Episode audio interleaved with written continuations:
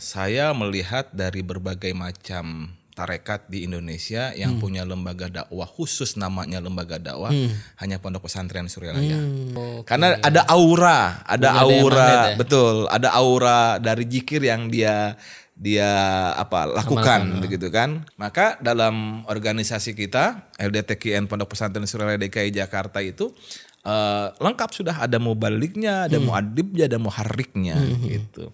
Eh, khairun nas anfa'uhum linnas. Sebaik-baik manusia adalah yang paling bermanfaat Paling untuk bermanfaat. manusia yang lain.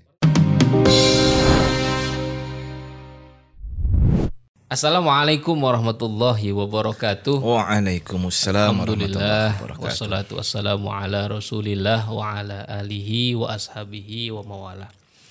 Apa kabar sobat TK News di mana pun eh, semuanya berada ya. Mungkin bisa jadi ada yang di depan laptop, ada yang di depan handphone. Hari ini kita spesial nih menghadirkan Ketua LDTKN DKI Jakarta Al Mukarrom wal Muhtarom Al Haj Haji Handri Ramadian SEMM. Assalamualaikum Ji. Waalaikumsalam warahmatullahi wabarakatuh. Sehat, Ji, ya? Sehat, alhamdulillah Ustaz TF luar biasa. Batiknya bagus banget Ji. Masya Allah, Masya Allah. Ini edisi spesial nih. Edisi spesial. Jadi eh, buat sobat TK News, Jihan nih kita punya panggilan khusus namanya Jihan ya, Haji Handri. Beliau ini sudah malang melintang ya di dunia kaderisasi mulai dari NU di Jatman juga Ji ya. Ya. Di Jatman juga dan eh, beliau menjabat ketua LDTK DKI Jakarta. Pasti banyak sekali eh, kita bakal ngobrol nih tentang kaderisasi karena ini bagian penting infrastruktur dakwah eh, terutama untuk pengembangan dakwah TKN. Tahun berapa Ji terlibat kaderisasi dulu? Saya mulai terlibat itu sejak tahun 2005. 2005. Berarti udah 12 tahun ya. 12 tahun. Eh, ya kurang lebih lah. kurang lebih. Apa apa yang paling sulit Ji sebenarnya Ji eh, dalam kaderisasi itu? Iya, eh, begini. Kalau dalam prinsipnya sebenarnya eh, setiap individu itu harusnya terpatrik keinginan untuk belajar ya. Hmm, kesulitannya memang di lingkungan Torikoh Kediriah Naksabandiyah, Pondok Pesantren Suryalaya, eh, kita punya SDM itu ya Enggak merata. nggak merata betul. Terus kemudian mereka ini memiliki eh, apa ya disebutnya fokus yang berbeda gitu ya. Sehingga eh, kita mau nggak mau harus sangat bekerja keras untuk bisa membuat mereka mau banyak belajar gitu Mm-mm. tapi memang nggak semua sih Iya. ya Berarti di samping membangkitkan keinginan untuk terus belajar, berarti kan ada peran untuk mengarahkan ya. Maksudnya mereka punya potensi kan tuh. betul Potensi-potensi ini gimana kita kerahkan supaya bisa apa ya terlibat langsung betul untuk pengembangan dakwah TKN. Apalagi kalau kita lihat juga nih di pusat kabar mengembirakan Ji. Karena LDTKN Pusat juga sudah mulai merambah ke berbagai daerah ya. ya betul Ada provinsi apa aja yang sudah jadi LDT ya? Kalau jadi gini, eh, LDTKN itu kepanjangannya Lembaga Dakwah Torikoh Qadiriyah Naksabandiyah Pondok Pesantren Suryalaya. Eh, saya melihat dari berbagai macam tarekat di Indonesia yang punya lembaga dakwah khusus namanya lembaga dakwah hanya Pondok Pesantren Suryalaya. TKN Pondok Pesantren Suryalaya. Dan ini sangat eh, legal ya, sudah ada badan hukum, sudah berbadan hukum begitu. Yang hari ini di tingkat pusat itu diketuai oleh Bapak Dr. Muhammad Kodir Ya. dan ketua dewan pembinanya adalah eh, Kiai Haji Baban Ahmad Jihad SBAR Putra Pangarsa Abah Anom. Begitu. Nah, tadi pertanyaan tentang eh, pengarahan begitu ya daripada ikhwan-ikhwan TKN bagaimana caranya supaya kita bisa lebih fokus ya? Ya antara lain adalah kita banyak sosialisasi ke berbagai pihak begitu. Awalnya eh, ya memang agak sulit ya Ya. tetapi kita berjuang keras ya berjihad di situ ya alhamdulillah kaderisasi jalan Iya. gitu. Karena kan biar gimana pun kan orang punya kesibukan. ya betul. Ada yang apa namanya menggunakan waktu bisa dibilang waktu kerja di sela-sela waktu kerja aktif untuk dakwah. Ada yang emang full-fullan untuk dakwah gitu kan.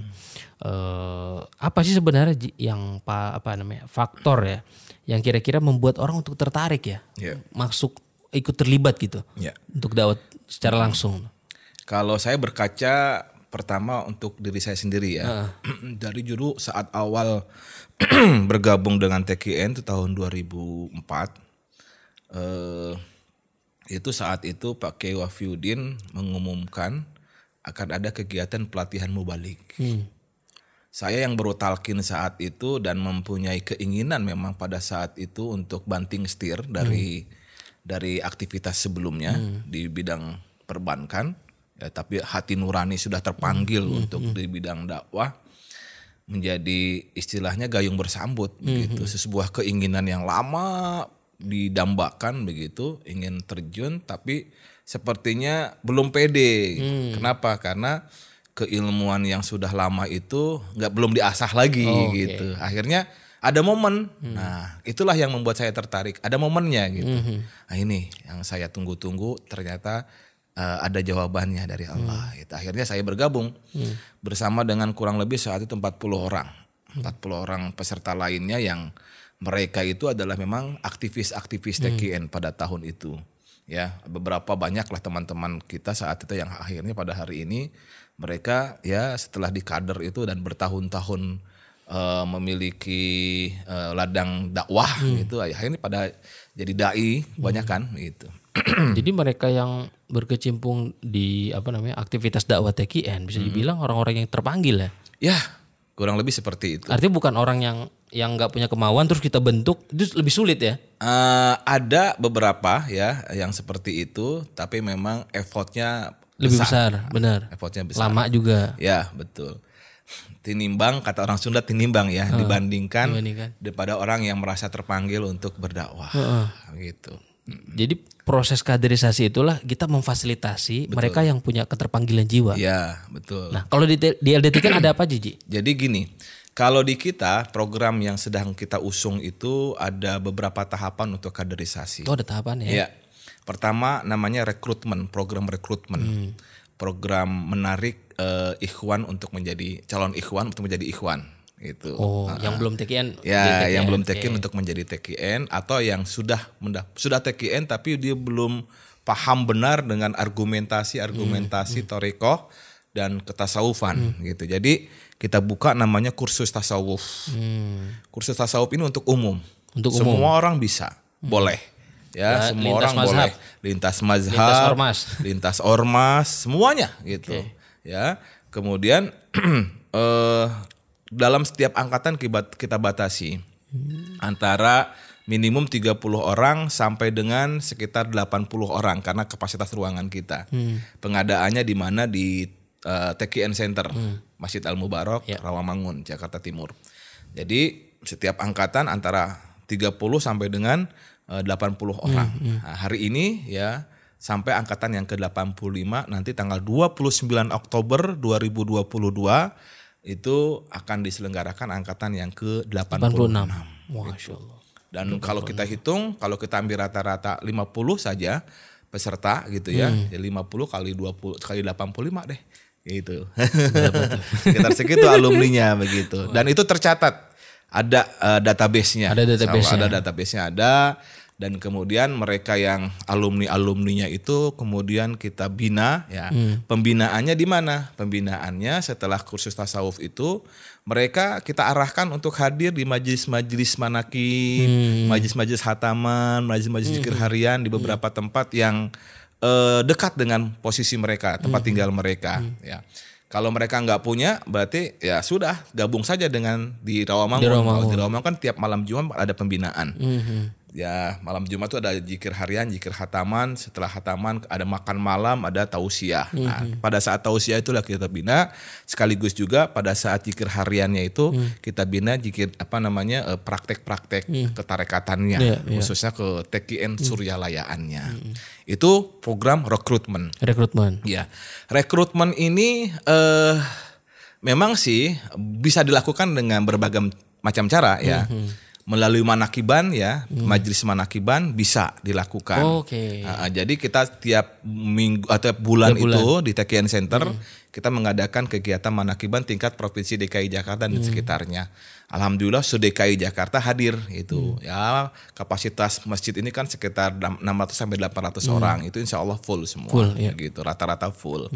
Eh, saat pandemi kemarin tahun 2020 sampai dengan 2021 ya. eh, sampai akhir 2021 kita agak vakum Iya. karena semua ngandang ya. Eh, eh, kita bikin online, manakibannya online. Tapi meskipun online alhamdulillah pembinaan Ramai tetap juga. jalan. Eh, sampai-sampai kemudian karena kita buka online manakiban pun dari eh, luar DKI Jakarta pada hadir ya. Yang namanya online Iya, kan bisa online. diakses dari mana bahkan saat dari Australia juga hadir, dari Sydney hadir, Eh, kemudian dari eh, Mesir juga hadir, dari Arab Saudi hadir, kemudian dari eh, Malaysia hadir, Singapura hadir begitu. Jadi alhamdulillah gitu ya.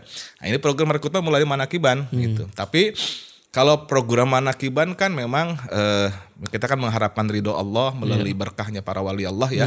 Eh, kemudian ya program Manakiban kan mereka ikut dengar makan manakib, kemudian argumentasi-argumentasi secara khusus yang menjadi pertanyaan-pertanyaan mereka belum terjawab secara detail gitu. Akhirnya melalui kursus tasawuf lah. Gitu. Ada ruang- Ah, ruang ah, untuk ada menanyakan. ruang untuk berdiskusi, ada ruang untuk timbal balik saling memberikan jawaban begitu ya. Jadi bisa dibilang lebih khusus lah ya. Ah, kalau khusus tasawuf lebih khusus. Kemudian eh, setelah khusus tasawuf kita bina lagi eh, melalui program kursus pendalaman tasawuf kupat disingkatnya. Oke. Jadi mereka yang sudah ikut kursus tasawuf kita arahkan untuk ikut kursus pendalaman tasawuf. Ini lebih lama dua hari. Karena silabusnya KT lebih satu panjang. hari. Iya, kalau KT satu Pagi hari. sampai sore. Ya, eh.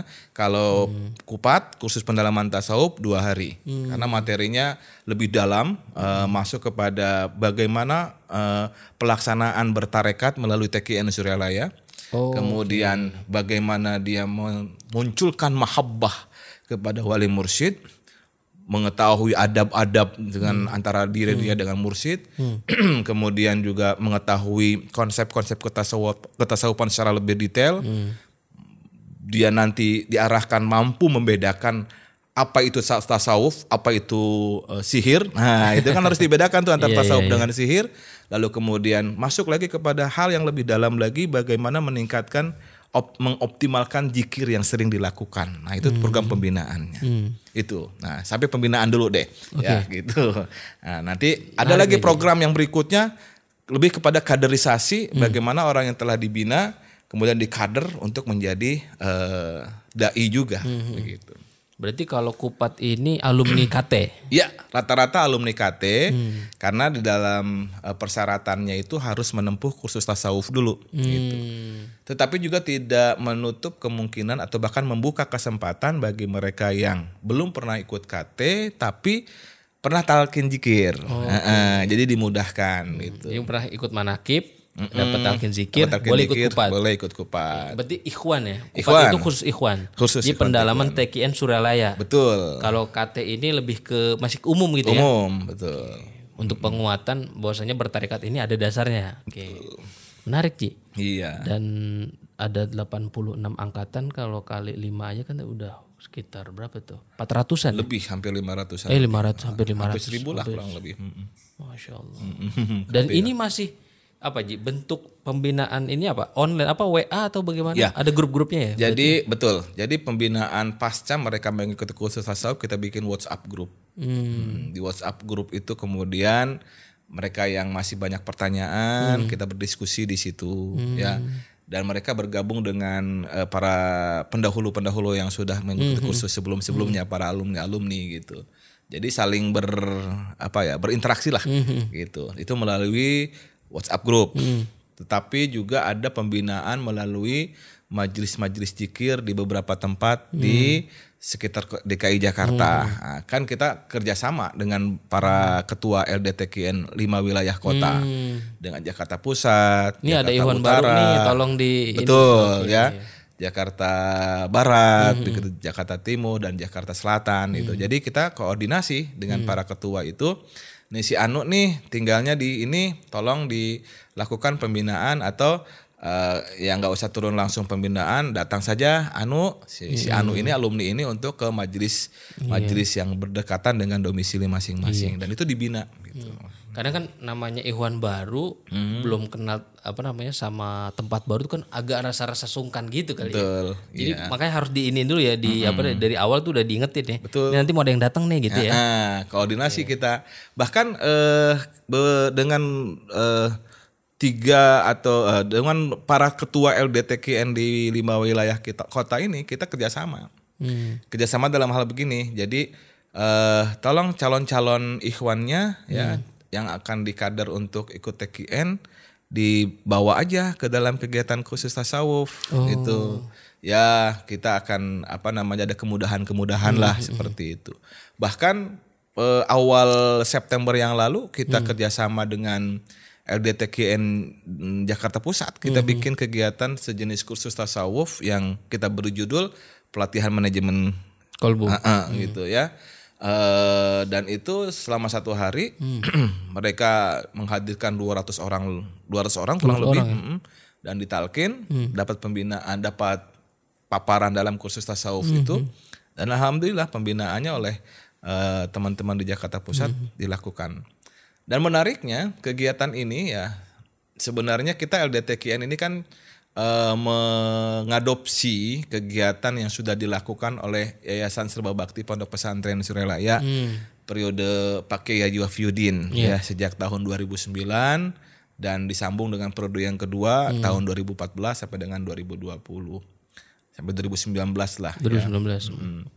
Nah, terus eh, karena saya saat itu menjadi sekretaris ya dan mempunyai tanggung jawab untuk melakukan eh, pembinaan SDM sumber daya manusia, akhirnya kita lanjutkan karena ini adalah hal yang baik ya, hal yang bagus. Kemudian kita lanjutkan kegiatan tersebut itu. Dan alhamdulillah eh, kegiatan ini sejak zaman Pak Kiai Haji Wafiuddin yang memimpin Yayasan Serba Bakti Pontren Surelaya dulu ini karena memang beliau juga adalah wakil talkin. Iya. Jadi ketika beliau safari dakwah ke berbagai macam tempat, program ini diperkenalkan ke TKN-TKN di daerah gitu. Jadi Supaya bisa diadopsi. betul. Akhirnya beberapa ikhwan di daerah melakukan hal yang sama gitu. Seperti di Kalimantan Barat ya di Pontianak. Kemudian kita juga pernah sampai ke Sorong ya, pernah sampai ke Merauke, kemudian juga sem- pernah sampai ke eh, apa namanya ke Bali ya di Denpasar tuh kita bikin KT, Kupat, bahkan yang tingkat pendalaman ya ke tingkat ke pelatihan mubalik ya. Kemudian juga sampai ke Aceh ya waktu itu tahun 2005 sambil kita mengirim tim dai Suryalaya saat itu eh, kita lakukan pembinaan buat calon-calon ikhwan TKN ya Berarti melalui ada program KT. pembinaan untuk ikhwan, ada pembinaan untuk mubaliknya ya. Ya betul. Nah ini masuk kepada tahapan yang ketiga, tahapan berikutnya. Tahapan berikutnya setelah kupat itu namanya pelatihan mubalik tasawuf, ya. Nah pelatihan mubalik tasawuf ini siapa pesertanya? Pesertanya adalah calon-calon ya atau kader-kader dai, ya kader-kader dai. Keluarannya apa, outputnya apa? Nanti ada kader-kader dai yang memiliki spesialisasi 3M. 3M. Apa tuh? M pertama mubalik, penyampai. Oke. Penyampai berarti dia jago ya atau spesial di dalam dakwah bil lisan. Oke. Dakwah bil lisan atau dakwah eh, bil media ya. bil mods, bil medsos gitu ya, bil medsos. Bil Ya, YouTube. ke- Ah, ah, bil YouTube. Ah, kita sebut ya, boleh ya disebut ya. udah udah ini udah jama Udah itu jama mah. ya, oke. Pokoknya bil media lah ya, Nah, bil media. Kemudian eh, yang M yang kedua adalah muadib. Muadib itu mereka yang spesialisasinya adalah memberi contoh dalam amaliyah. Amaliyah ketekienan gitu. Oh yang mimpin majelis ya? Mimpin majelis, dia Zikir petugas-petugas, hatam, betul, petugas-petugas gitu. Dia eh, tabliknya nggak terlalu pakar, nggak terlalu lihai, tapi secara secara adab, secara amalia dia patut ditiru gitu. itu. Jadi ada yang memang begitu, ya ada spesifikasinya begitu. Yang ketiga adalah muharrik, penggerak. Penggerak. Nah, yang penggerak ini eh, dia lebih banyak di depan, mengorganize kegiatan, event-event gitu ya. Meng- mengorganize event-event. Jadi ada kalanya memang kader-kader kita itu yang jagonya ngatur, ngatur strategi, jagonya ngatur bagaimana eh, sesuatu eh, seorang dai akan dikirim ke mana gitu kan. Dia yang ngatur itu Manajemennya Muharrik. betul manajemennya. Tetapi juga di antara tiga tiga spesialisasi ini ada yang bisa dilakukan dalam dua spesialisasi. Ada mubalik sekaligus muharrik gitu. Ada juga mubalik sekaligus muadib begitu ya. Ada beberapa ikhwan yang model-model seperti itu. Salah satu contoh kawan kita ya eh, alumni pelatihan mubalik tasawuf angkatan kedua itu dia muadib dia ini. Muadibnya apa? Beliau ini eh, kalau hadir di sebuah lokasi justru banyak orang kemudian mengikuti dia itu. Oh, karena ada aura ada daya aura magnet ya? betul. Ada aura dari jikir yang dia dia apa lakukan begitu kan. Kemudian ada auranya kemudian orang banyak belajar sama dia. Di mana pun dia berada Eh, kebetulan dia PNS pendidik ya guru ya di sebuah sekolah menengah pertama. Dia waktu itu ada di sebuah sekolah di kawasan Jakarta Pusat ya di kawasan Kemayoran. Dan dia mendidik orang-orang anak-anak anak-anak siswa-siswa eh, SMP-nya gitu. Dan juga sekaligus membuka kesempatan untuk bikin kursus tasawuf di sekolahnya sebagai kegiatan ekstrakurikuler Iya, iya, gitu. untuk anak-anak teens ya untuk anak-anak SMP juga eh akhirnya kan para para gurunya ikut kan karena ikut mendampingi gitu dan mendapatkan talqin jikir. Nah, itu kita usung tahun-tahun sekitar tahun-tahun 2010-an itu. Alhamdulillah itu. Nah, kawan kita ini eh mutasi pindah sekolah. Sekolah ke tempat yang lain ya, pindah ke sekolah ke tempat yang lain bukan pindah sekolah, pindah mengajar Pindah ya. mengajar. Pindah mengajar dan di sekolah itulah kemudian beliau apa namanya? perkenalkan juga TKN. di Jadi gimana- rumahnya di mana pun dia berada selalu ngajak orang TKN. Ya, begitu. Nah, itu tipe-tipe muadib namanya. Tipe muadib sekaligus juga muharrik karena dia menggerakkan orang untuk ikut gitu. Jadi lebih, lebih ke dakwah bilhal ya. Ya, dakwah bilhal. Dan akhirnya ternyata dia juga ternyata seorang penyampai juga, seorang mubalik juga. Lengkap Ke belakangan hari, Lengkap. ya, lengkap belakangan hari karena apa? Karena setelah sekian belas tahun dia banyak membina ikhwan, kemudian ter- eh, berlatih ber- berbicara, akhirnya semuanya menjadi penyampai juga, jadi mubalik juga. Gitu. Muadib, muharik, mubalik. Betul. Ya, Tiga-tiganya penting Ji ya. Penting sekali itu. Mm.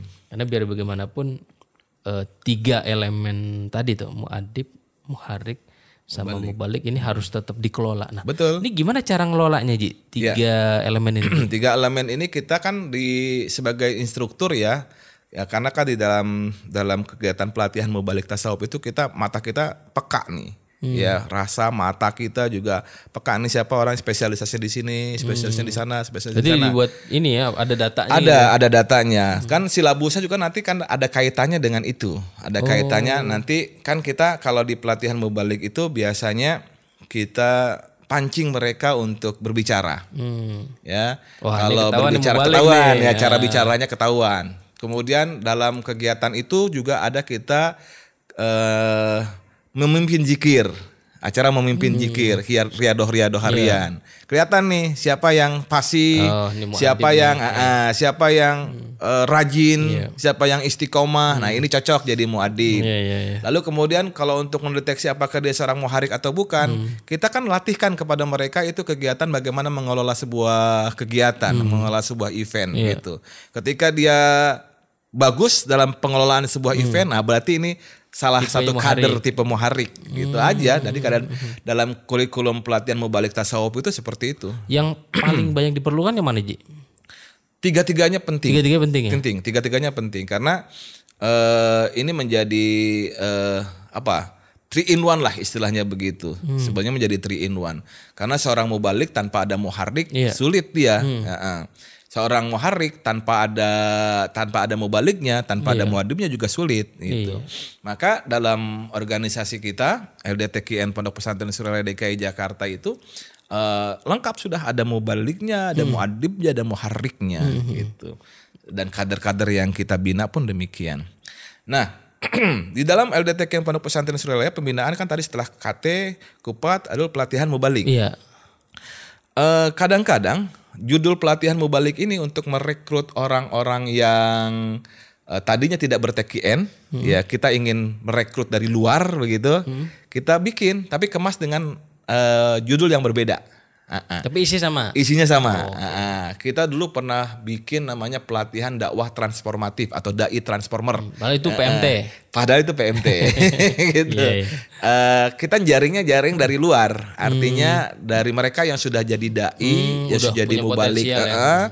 Kemudian eh, kita undang untuk ikut kegiatan kita gratis, Hmm. Hmm, ya. Mereka tinggal datang saja, tinggal belajar, tinggal nginap saja, bahkan eh, baju pun kita laundrykan, Hmm. pokoknya belajar aja Iya. gitu kan. Ah, dan beberapa kemudian mau bergabung dengan kita, Hmm. gitu.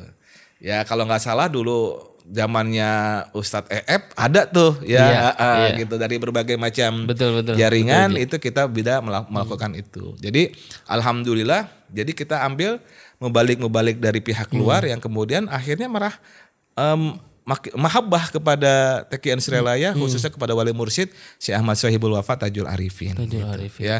Jadi itu model model yang Model. pelatihan dakwah transformatif.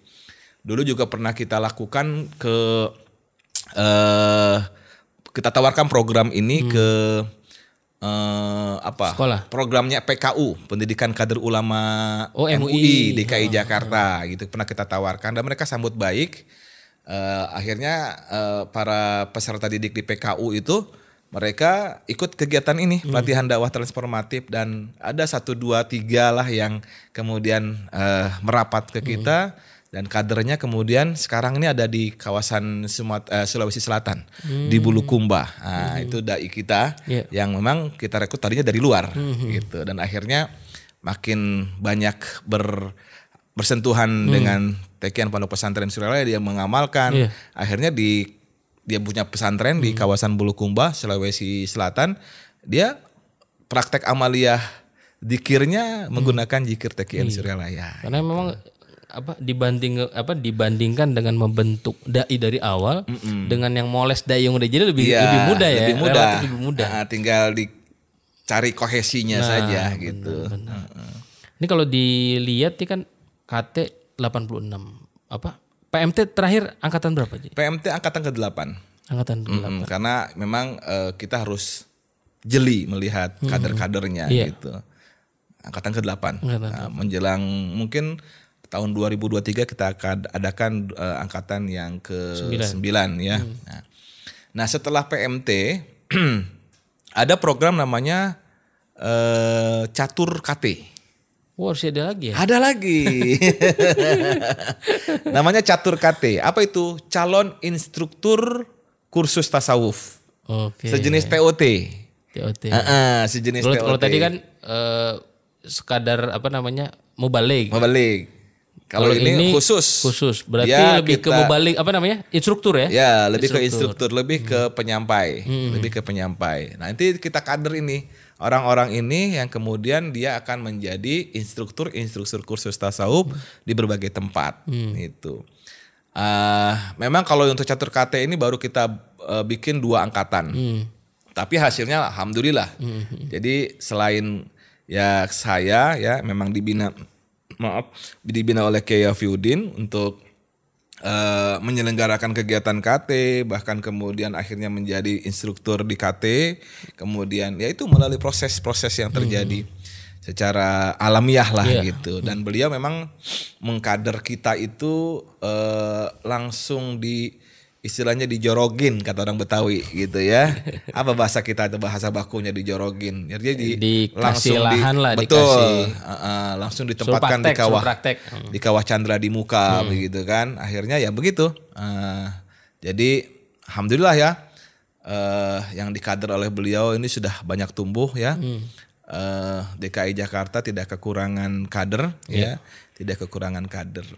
Tapi yang lagi sekarang sedang kita eh, perkuat karena permintaan di daerah sudah sangat banyak Sangat banyak. Ji. banyak karena kurs Pak Kiai Wafiuddin berkeliling ke daerah-daerah itu beliau melihat bahwa daerah sebenarnya membutuhkan Kurang kader gitu, pendampingan. Iya.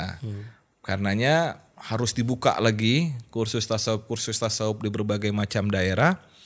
Kemudian Di daerah ini kader seperti apa Ji? Mubalik, ya mau balik mau harik mau adib penting itu. Tiga-tiganya itu Tiga-tiganya di penting daerah di punya daerah ya? harus membutuhkan. harus di harus dibikinkan karena eh, salah satu contoh lah di kawasan Indonesia sebelah timur ya di Iya. Bali gitu kan kebanyakan ikhwan TKN-nya ini kan para pengusaha, Hmm. para entrepreneur. Mereka eh, belum memiliki waktu banyak untuk mempelajari keilmuan secara teoritis begitu. Karenanya eh, mereka membutuhkan. Nah, ini akhirnya ya kita bikin tuh di sana waktu itu khusus tasawuf, khusus pendalaman tasawuf, pelatihan membalik tasawuf, nah gitu. Eh, pertanyaannya mungkin eh, apakah eh, kita sejalan dengan program yang sedang digalakkan oleh pusat? Tentu sejalan. Kenapa? Pusat kan sekarang mengadakan upgrading. upgrading. Hmm. Kalau kita lihat upgrading itu lebih sebenarnya eh, kepada ikhwan, kepada Hmm. Ikhwan. Kalau khusus tasawuf kan rekrutmen dari umum menjadi ikhwan gitu. Kalau upgrading Kalau kan upgrading tuh udah Iwan ya. udah ikhwan, syaratnya kan udah talqin Iya, iya, iya. gitu, upgrading gitu, ya. Jadi sejalan Hmm. mereka yang udah ikut khusus tasawuf kita arahkan untuk ikut upgrading Jadi di bisa memperkaya lagi Suralaya. ya. Betul. Yang sudah ikut upgrading bisa ikut KT, yang KT bisa ikut Betul. Atau sebaliknya, yang KT sudah ikut KT kita upgradingkan eh, di Suryalaya. Hmm. lebih gitu. mantap. Lebih mantap. Gitu. Jadi kalau di Suryalaya itu ada upgrading satu dan kemudian juga belum lama ada upgrading dua itu Ji. Itu eh, apa ya? Kira-kira ke depan nih Ji. Kader-kader kita akan seperti apa Ji? Ya, bayangan saya bukan bayangan sebenarnya imajinasi dan eh, harapan ya. Jadi lebih banyak lagi ikhwan-ikhwan TKN yang mampu menyampaikan eh, ilmu ke TKN-nya lebih komprehensif begitu. Sehingga lebih banyak lagi dai-dainya. Yang sekarang ini kan eh, para sesepuh kita, para wakil talkin usianya sudah matang-matang semua gitu ya. Perlu ada regenerasi dalam artian yang membantu mereka membina ikhwan di daerah-daerah. Kalau mereka kan punya tugas dari Abah untuk menjadi eh, penyambung lidah pengersa Abah untuk menyampaikan talqin jikir. Pembinaannya terletak di para mubalik itu. Ya, nah, makanya para mubalik ini perlu dilengkapi keilmuan itu keilmuan ketasawufannya ya mudah Mubalik ini kan berarti eh, ruangnya ini di majlis-majlis ya. ya betul Ini memang apa namanya kita yang menyalurkan mubalik-mubalik yang sudah ditrainingkan atau memang permintaan dari majlis atau bagaimana? Ya, selama ini kan eh, praktek yang kita lakukan adalah memunculkan mereka ke tengah masyarakat dulu. Hmm, yang udah udah kita bina nih ya, Ah, kita latih ya. memunculkan. Jadi kita kerjasama dengan para pemangku manakib Hmm. untuk menerima mereka eh, di samping para pembicara yang sudah Iya. ada untuk sekedar memberikan perkenalan-perkenalan. Kasih giliran lah ya gitu ya. Hmm, Atau malah kita bikin majelis manakib baru, Hmm. kemudian eh, biarkan mereka untuk menjadi pembicara, Hmm. gitu. Dan dilatih langsung terjun. Eh, kita kan tekankan di dalam pelatihan mubalik itu untuk mereka berpraktek eh, seribu atau sepuluh ribu jam jam, 10.000 jam dakwah, Ah, terbang, 10.000 jam, terbang, jam terbang. betul. itu. Apalagi kita punya kader-kader di Mesir nih Ji. Mm-mm. Mereka udah ratusan, nanti mungkin berapa tahun lagi mereka akan mewarnai nih Betul, pergerakan dakwah TKN di Indonesia. Tantangannya Ji.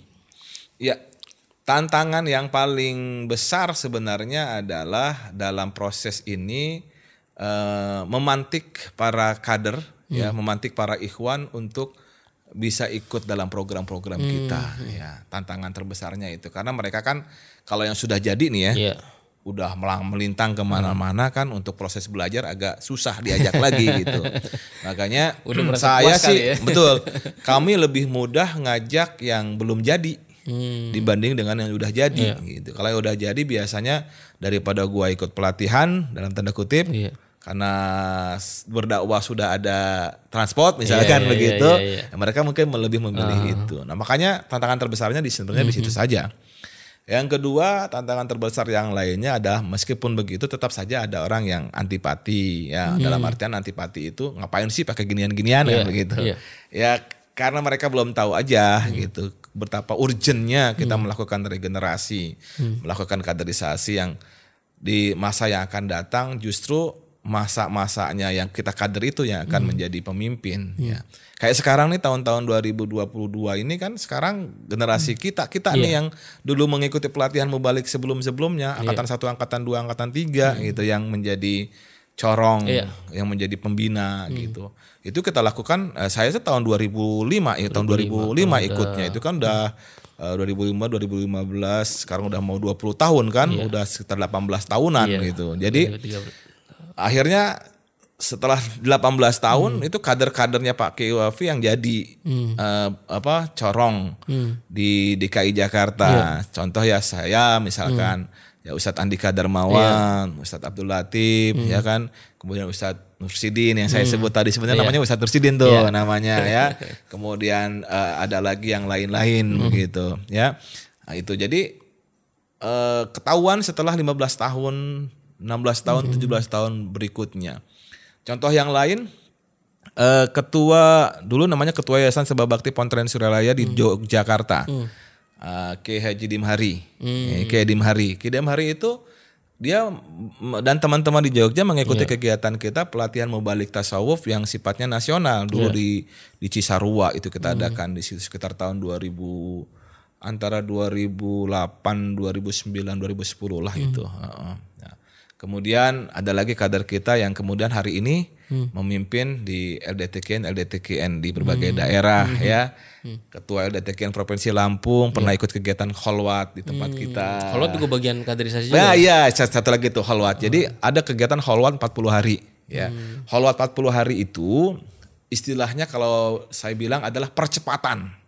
Percepatan, dari program KT, Kupat, PMT Maksudnya dan catur kurik- KT. kurikulum itu ada ada semua Iya, di karena 40 hari kita blek-blekin di situ Oh, selama 40 jadi ada hari. KT, ada Iya, Kupat, ada betul, PMT-nya di situ semua. Betul, ada catur KT. jadi mereka selama 40 hari itu kita drilling, ya kita drilling yang kemudian Hmm. Sambil puasa lagi ya? Betul, sambil mereka berpuasa, sambil mereka melakukan amalia-amalia TKN.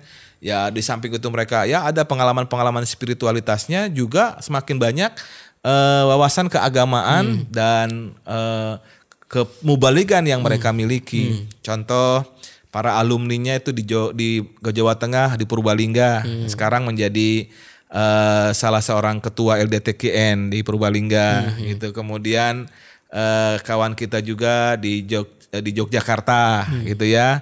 Kemudian ada kawan kita juga di Pekalongan, di Semarang. Sekarang jadi ketua LDTKN Semarang gitu kan. Eh, kemudian ada kawan-kawan kita di Jepara.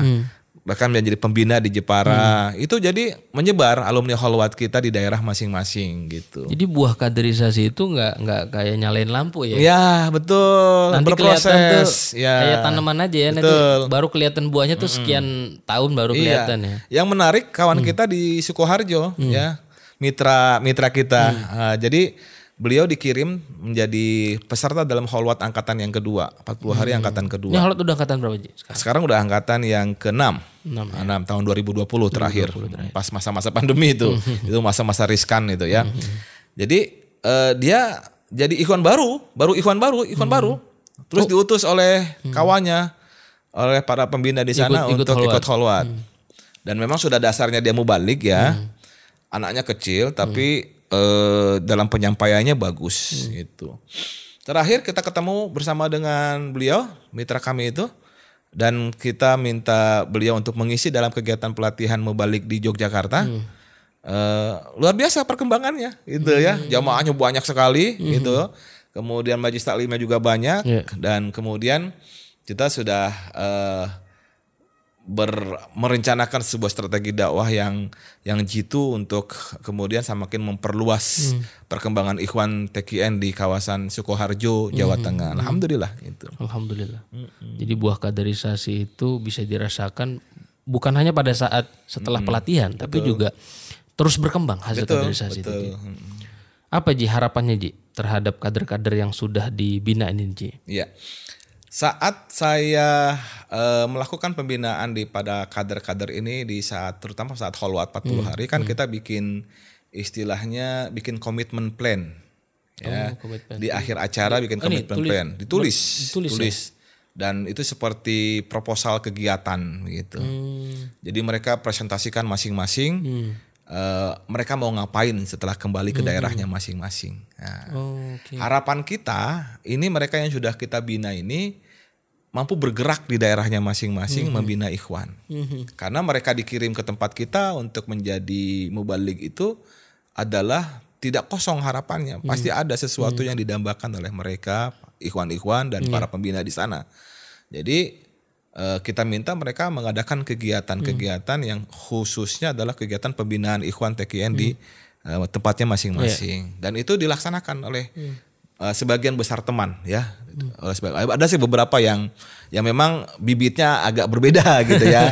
yang memang tipenya bukan mubalik, dia tipenya adalah tipe muadib, Muadib. Nah, atau tipenya eh, ya muadib lah banyak kan yang muadib gitu. Jadi nggak terlalu banyak bergerak keluar gitu, dia hanya di dalam saja. Meskipun demikian yang tipe muadib itu justru banyak juga pengikutnya, ya banyak juga yang apa disebutnya followernya gitu. Artinya eh, di daerah masing-masing dia sangat dituakan, sangat diseniorkan ya eh, di beberapa tempat gitu. Alhamdulillah nih Ji. Kita jadi dapat gambaran bagaimana sebetulnya proses kaderisasi itu proses yang panjang, proses yang penuh eh, apa namanya dinamika, Betul. ada tahap, ada periodisasi dan juga tantangan yang Betul, betul pelik juga tadi Ji, Ya, bisa dibilang. luar biasa. Dalam beberapa session ya, dalam proses rekrutmen, proses pembinaan, ya ada saja dinamikanya. Dan semua sih kita serahkan kepada Allah. Kita udah berusaha, udah maksimal kita berusaha, lalu bermunajat kepada Allah, hasilnya diserahkan kepada Allah saja. Gitu. Ya, beberapa ada yang mungkin dalam kegiatan itu bibitnya berbeda yang sedang kayak kita harapkan gitu. Jadi inputnya berbeda, input SDM-nya. Misalkan kita punya keinginan bahwa mereka sudah fasih dalam dalam bisa baca kitab kuning atau fasih dalam eh, paling tidak berpidato tentang hal-hal yang umum. Iya. Tapi pada saat hari haknya tidak ada yang kita harapkan. Nah, berarti kita tinggal turunkan grade pembinaannya gitu. Oh, Jadi di saatnya eh, di saat itulah terjadi dinamika-dinamika seperti itu. Dan ya semuanya itu kita serahkan kepada Allah. Kita bermunajat kepada Allah, mohon bimbingan dari Allah, dari Rasulullah, dari para wali mursyid sehingga nanti keluarannya ini menjadi eh, ya happy ending lah. Bagus di akhirnya gitu. Karena organisasi tanpa kaderisasi bisa mati. Ji. betul, betul sekali, betul. Makasih nih Ji sudah berbagi di podcast Insya Allah mudah-mudahan ini bermanfaat. bermanfaat. Teman-teman Ikhwan Tekian semuanya bisa Dan saya juga berharap Kang, ini bisa diduplikasi oleh LDTKN, LDTKN di Berbagai beberapa daerah. Ya. Eh, terakhir kita turun ke kawasan Jawa Barat, ke Bandung Barat, ya. Kita perkenalkan program LDTKN Provinsi DKI Jakarta, dan mereka menyambut baik, gitu. Kemudian eh, teman-teman kita yang kita kader juga di Kalimantan Barat, ya. Insya Allah sekarang menjadi ketua LDTKN Kalimantan Barat. Itu beliau ya beliau luar biasa nih, orangnya luar biasa. Namanya Pak Bilal ya. Orang biasa ya luar biasa. Dia beliau orang Dayak asli tapi muslim ya. Muslimnya pun belum lama, mualaf itu, tapi giroh dakwahnya luar biasa. Jadi kader kita di Kalimantan Barat itu beliau mendatangkan wakil talkin wakil talkin untuk datang ke tempat dia, masuk ke pedalaman-pedalaman dan eh, membina calon-calon ikhwan di sana, ditalkin dan kemudian makin menyebar itu. Dan saya sebagai istilahnya mentor di Holwat 40 hari waktu beliau ikut, sering diajak konsultasi sama beliau. Gimana nih Ustadz? Dibilang, ayo Ustadz. Lah saya bilang begitu. Jalan terus, ya, lanjutkan gitu program dakwah ini gitu. Dan di tempat-tempat yang lain insya Allah lah ya. Mudah-mudahan para kader-kader itu bisa ber eh, apa namanya bisa ber bergerak gitu dalam koridor ketekian surelayaan dan kemudian mempunyai misi eh, khairun nas anfa'uhum linnas. Sebaik-baik manusia adalah yang paling bermanfaat untuk manusia yang lain. Kemarin di Jogja kalau nggak salah ada materi khusus ISF tuh. Maksudnya? Nah, iya, jadi eh, ini penting. ISF itu kan eh, Islamic Social Finance. Finance ya. Jadi eh, keuangan berbasis eh, keuangan Islam, keuangan, keuangan sosial berbasis Islam. Itu tentang zakat dan wakaf sih lebih penting lagi. Dan itu sebenarnya para dai kita eh, harus lebih peka terhadap kondisi ini karena dalam kegiatan dakwah itu yang namanya fulus itu memang menjadi karomah itu. Modal juga, modal perlu bensin. Betul. Kalau dalam dulu wali-wali Allah Eh, kan modal perlu bensin. Dakwah dakwah perlu dakwah perlu modal. bensin, udah perlu modal ya. Jadi waliullah itu zaman dulu itu kan kalau dakwah dia dia bisa berjalan di atas air, bisa terbang, katanya kan begitu, quote and quote gitu ya. Eh, zaman sekarang ya dengan karomahnya dengan uang itu, jadi dia bisa berjalan di atas air kalau dia naik kapal laut. ATM-nya penuh. Betul gitu. Jadi eh perlu di daerah-daerah itu membuat eh apa model Melek- dakwah melek ya? eh, social finance lah, melek social finance, terutama melek bagaimana pembi- eh, fundraising, Fundraising. fundraising dalam hal wakaf dan zakat, gitu. Jadi kalau dari ikhwan untuk ikhwan kembali ke ikhwan itu luar biasa ini ya. Jadi mudah-mudahan di daerah-daerah tuh melek kemudian sudah mulai banyak lagi sudah mulai banyak mereka yang memiliki sertifikasi sebagai wakif sebagai nazir. Sebagai nazir, sebagai sebagai amil ya. nazir lalu sertifikasi sebagai amil, begitu. Sebagaimana kan Kang EF juga udah dapat sertifikasi Iya, tentang betul. nazir wakaf ya. Itu penting ya di beberapa daerah. Kemudian eh, mudah-mudahan ya eh, mereka semua itu bergerak bersama Hmm. gitu bergerak bersama eh kalau di Jakarta ada namanya Koperasi Nasuha Hmm. itu itu sudah kita usung sejak tahun 2016 mulai beroperasi tahun 2017 Insya Allah lah dalam lima tahun perjalanan ini sekarang operasi Nasuha ada keuntungan lah sedikit demi sedikit. Alhamdulillah. dan sudah banyak tergabung para ikhwan kita dan mereka terberdayakan Iya. dengan hadirnya koperasi Nasuha nah mereka yang di- bergabung di koperasi, koperasi Nasuha eh, mereka punya pesantren, punya sekolah, kemudian memiliki kebutuhan untuk disupport secara dana. Ini Ikhwan di berbagai daerah bisa gabung, Ji? Bisa, bisa sekali, bisa sekali. Mudah kali itu pendaftarannya tinggal hubungi nomor tertentu, nomor WhatsApp-nya nanti ah, dikas kasih nomornya ya, Pak admin ya. Dikasih nomornya, hubungi nomor itu, kemudian bisa saja dari jarak jauh dokumen-dokumennya bisa di-scan saja, bisa difoto saja. Mudah lah pokoknya. Mudah pokoknya insya Allah. Oke, Sobat TK News, kita sudah banyak mendapatkan pemaparan nih dari apa Haji Handri. Mudah-mudahan ini jadi apa namanya? Jadi menambah hazanah Insya Allah. hazanah kaderisasi di apa namanya lingkungan TKN Pontren Suralaya. Dan tadi yang penting tuh dakwah perlu modal dan kaderisasi harus terus berjalan karena organisasi tanpa kaderisasi bisa mati. Iya.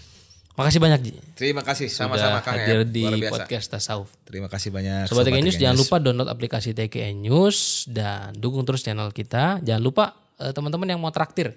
Kita ada di link nih di Sosiobas. Mudah-mudahan rezekinya makin berkah. Assalamualaikum warahmatullahi wabarakatuh. Waalaikumsalam warahmatullahi wabarakatuh.